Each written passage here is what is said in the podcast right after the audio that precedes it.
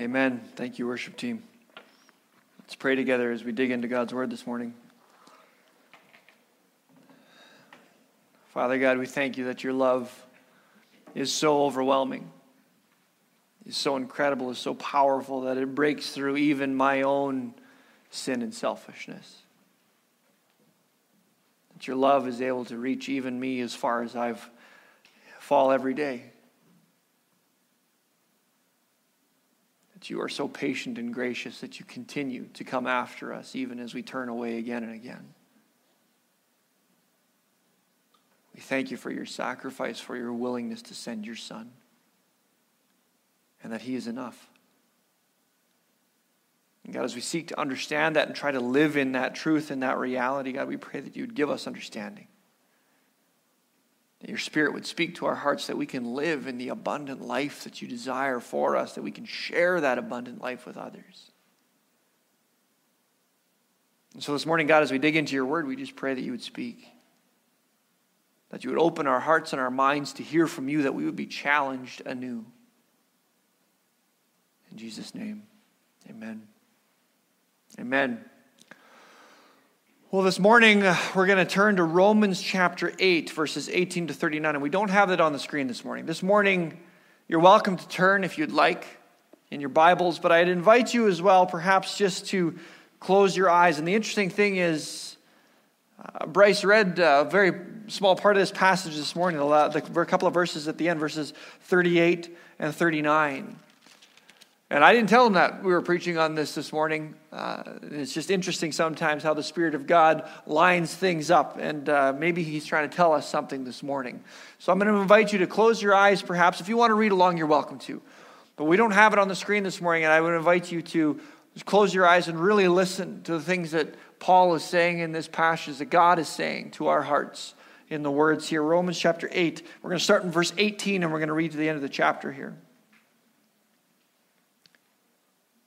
Paul says, I consider that our present sufferings are not worth comparing with the glory that will be revealed in us. For the creation waits in eager expectation for the children of God to be revealed.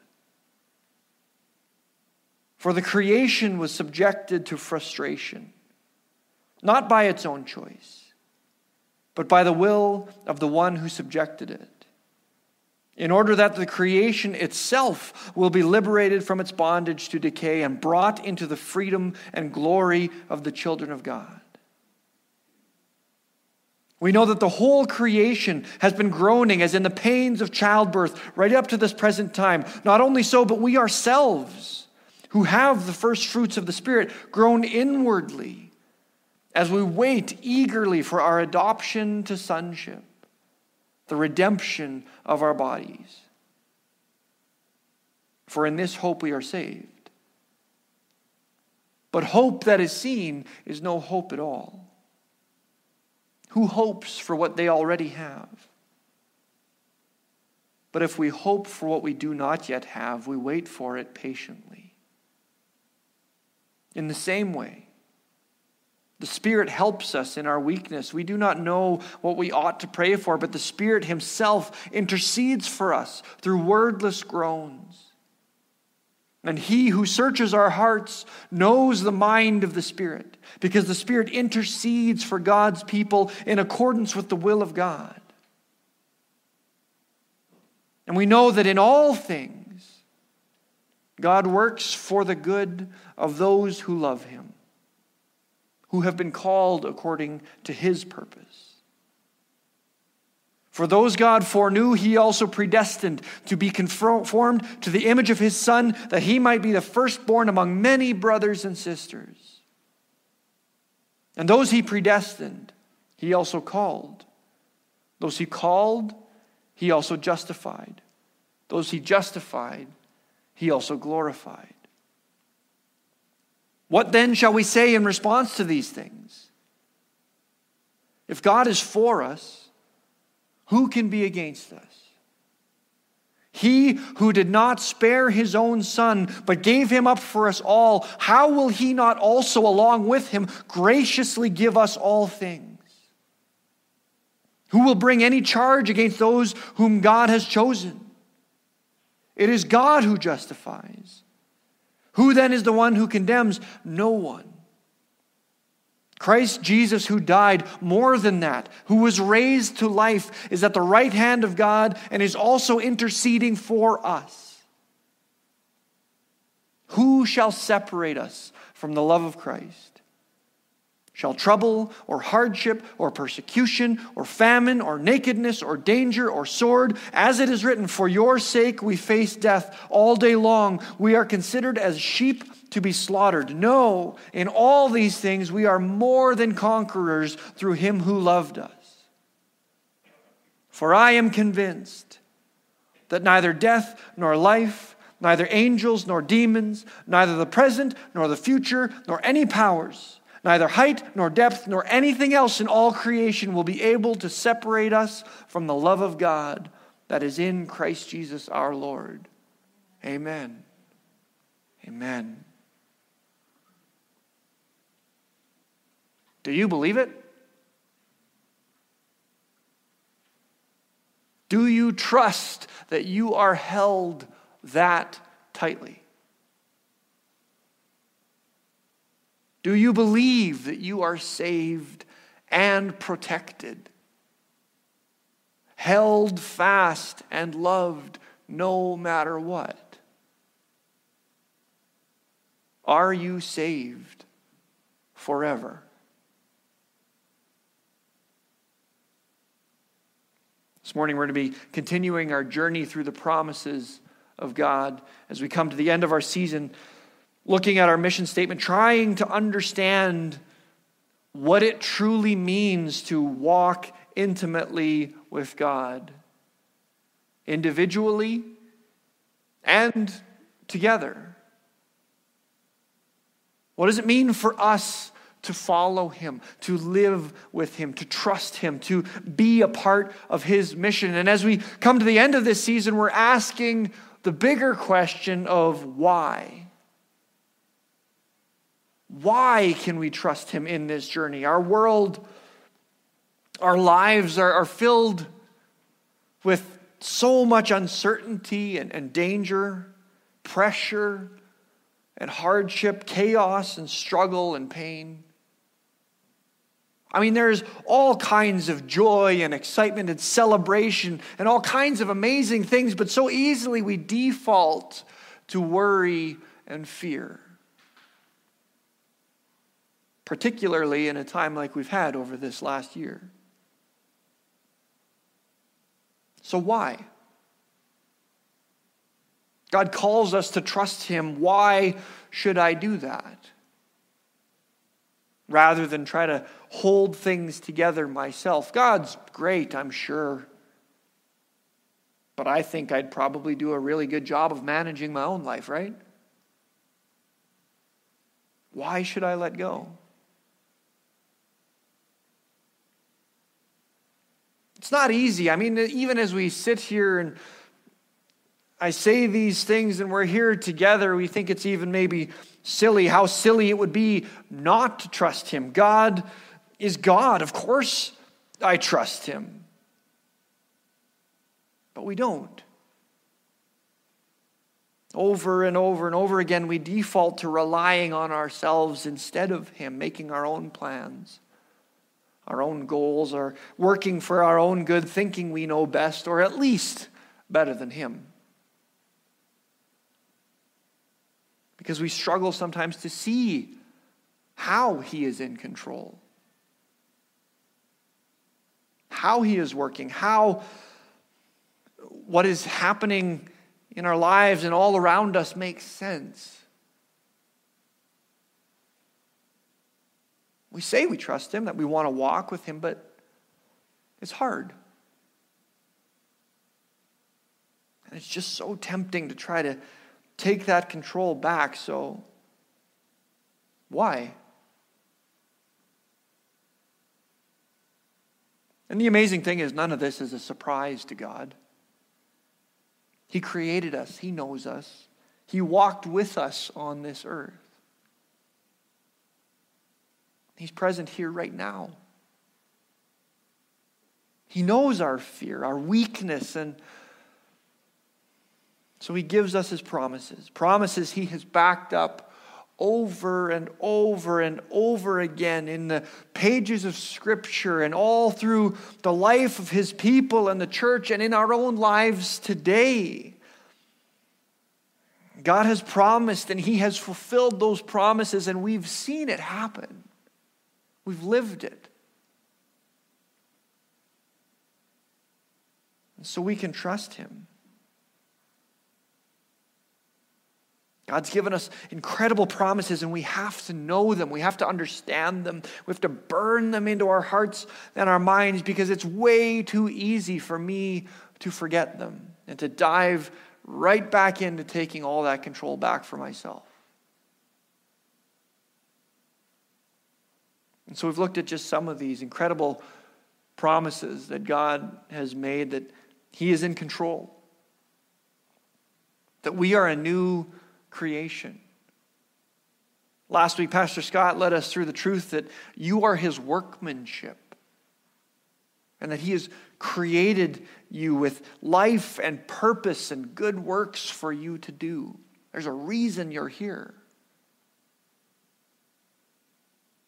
And now this morning we come to another one of these most critical promises, something that we have to understand and cling to with everything we've got, that God has promised that nothing can separate you from Him.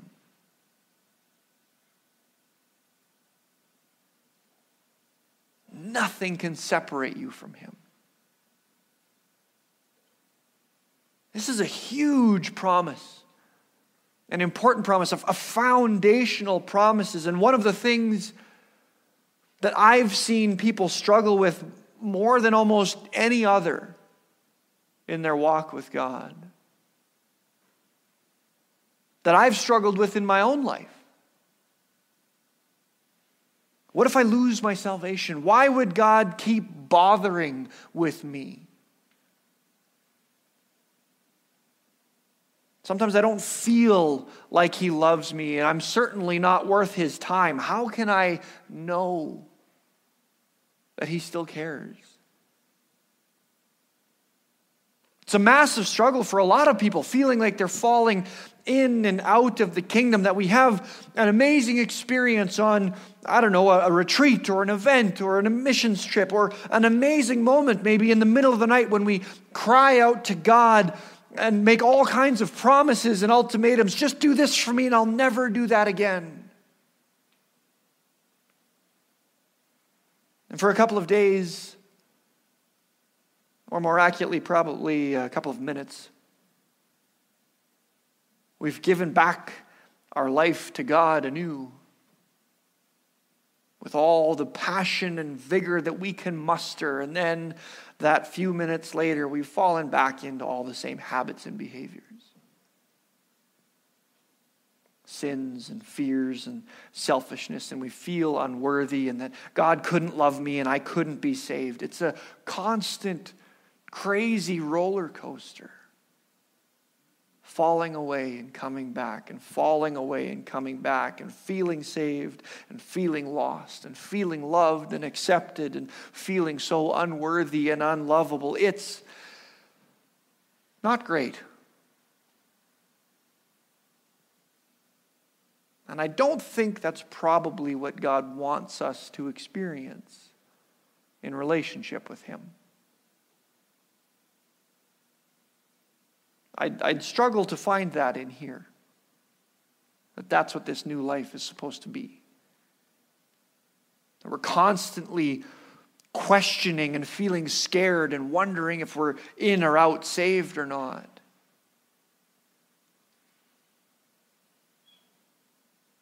But when I was younger, this was something that I really struggled with. I remember vividly the fear that I had that I would somehow lose my salvation, the questioning whether I was really saved. And I remember going to summer camp and youth events and conferences, and I had amazing counselors and leaders, and they did an amazing job. But I remember going and I would rededicate my life over and over and over again, feeling like the last time didn't take somehow or wasn't good enough or that I hadn't meant it enough. And I'd pray again with my counselor leader, whoever God had there with me for God to save me all over again, worrying if it was enough and feeling good for a little while, but then the next time would come around again and I'd wonder all over again.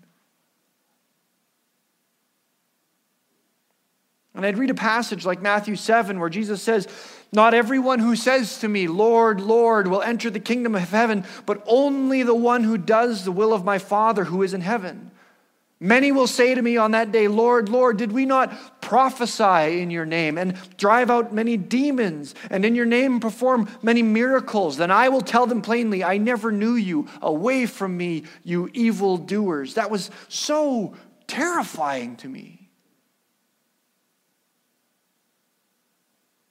Because I thought I was trying to follow Jesus, but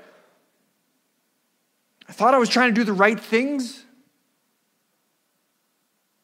But what if I was rejected like this? What was I supposed to do with this? And over the years,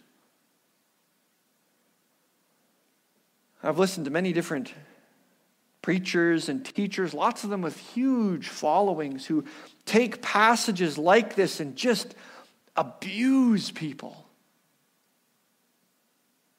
Pretending to be preaching the gospel, but just browbeating people and filling them with fear and doubt, hammering them with their own sin and brokenness, calling out all kinds of unfaithfulness and unworthiness in their life, piling on guilt and fear and shame. And I've talked with people who come back from conferences like this, or maybe they were listening to a sermon online that somebody passed on to them, and they're just broken filled with fear. And it just breaks my heart because all of this comes from a picture of God that is just terrifying. Of this God who certainly doesn't exist in Scripture, but that we've cobbled together from pop culture and individual passages taken out of context and our own imagination and idea that we are so unworthy of a God who just hates us.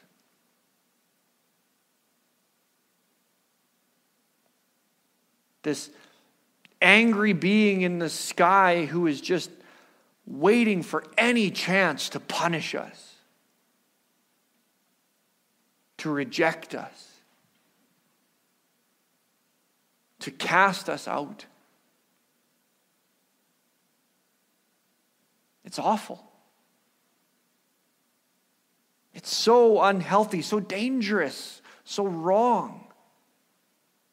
John 3:16 For God the Father the Old Testament God the one who has always been, will always be, does not change, God for he so loved the world, he sent his only Son, that anyone who believes in him will not perish, but will have eternal life. Temporary eternal life? Partial eternal life? No such thing. Will have eternal, abundant life forever. For God, the one who made everything, made us in his image, is love, is truth, is life. God did not send his Son into the world to condemn it, but to save the world through him. Amen. He didn't come to judge, he came to save. He didn't come to hate, He came because He is love. And He doesn't want to punish, He wants to set us free. Sin is real. And the consequences of rejecting God are real. And in the end of things, God will bring real judgment for rejecting Him. But none of that happens by accident. God is not trying to trick people out of relationship with Him. You cannot be tricked out of heaven. And for a long time in my life, I lived in real fear that I could. And I would rededicate my life at camp, live in fear that I would do something that would make God reject me, that my life wasn't good enough, and at the end, He would turn me away. But Matthew 7 isn't talking about me. It could if I choose the wrong path, but it wasn't talking about me where I was in that time, earnestly and honestly desiring to follow Jesus and sinning and falling apart because, of course, I was. But I was trying, I wanted to follow Jesus. It's talking about abusers in the church the televangelists, the faith healers, the health and wealth teachers, selling their prayer cloths and holy water, guilting people into giving them money, using the name of Jesus to build their own empire and wealth and power. Unless they repent, God will say, I never knew you. But that wasn't me. And I feel sad for the younger me who was so filled with fear and uncertainty because that's not remotely what God wanted for me. What He wants for you. Of course, we're not good enough. Of course, we're not worthy. Of course, I can never earn it. Isaiah 64 all of us have become like one who is unclean, and all our righteous acts are like filthy rags. Even the good things we want to do are tainted with our selfishness. But it's not about what I can do, never has been. It's about what God has done. For it is by grace you have been saved through faith. And this not from yourselves, it is a gift from God, not by works, that no one can boast except in Jesus. God has promised that He is with us and that nothing can separate you from him. All the way back in the Psalms, David expressed this. Even before Jesus came, God was right there, always. Psalm 139 Where can I go from your presence? Where can I flee from your spirit? If I go up to the heavens, you are there. If I make my bed in the depths, you are there. If I rise on the wings of the dawn, if I settle on the far side of the sea, even there your hand will guide me. Your right hand will hold me fast. Psalm 103 The Lord is compassionate and gracious, slow to anger, abounding in love. He will not always accuse, nor will he harbor his anger forever. He does not treat us as our sins deserve or repay us according to our iniquities. For as high as the heavens are above the earth, so great is his love for those who fear him.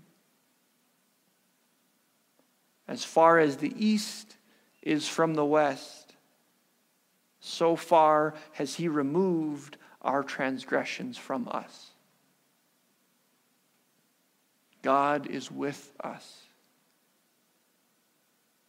And his forgiveness is more real and powerful than we can imagine.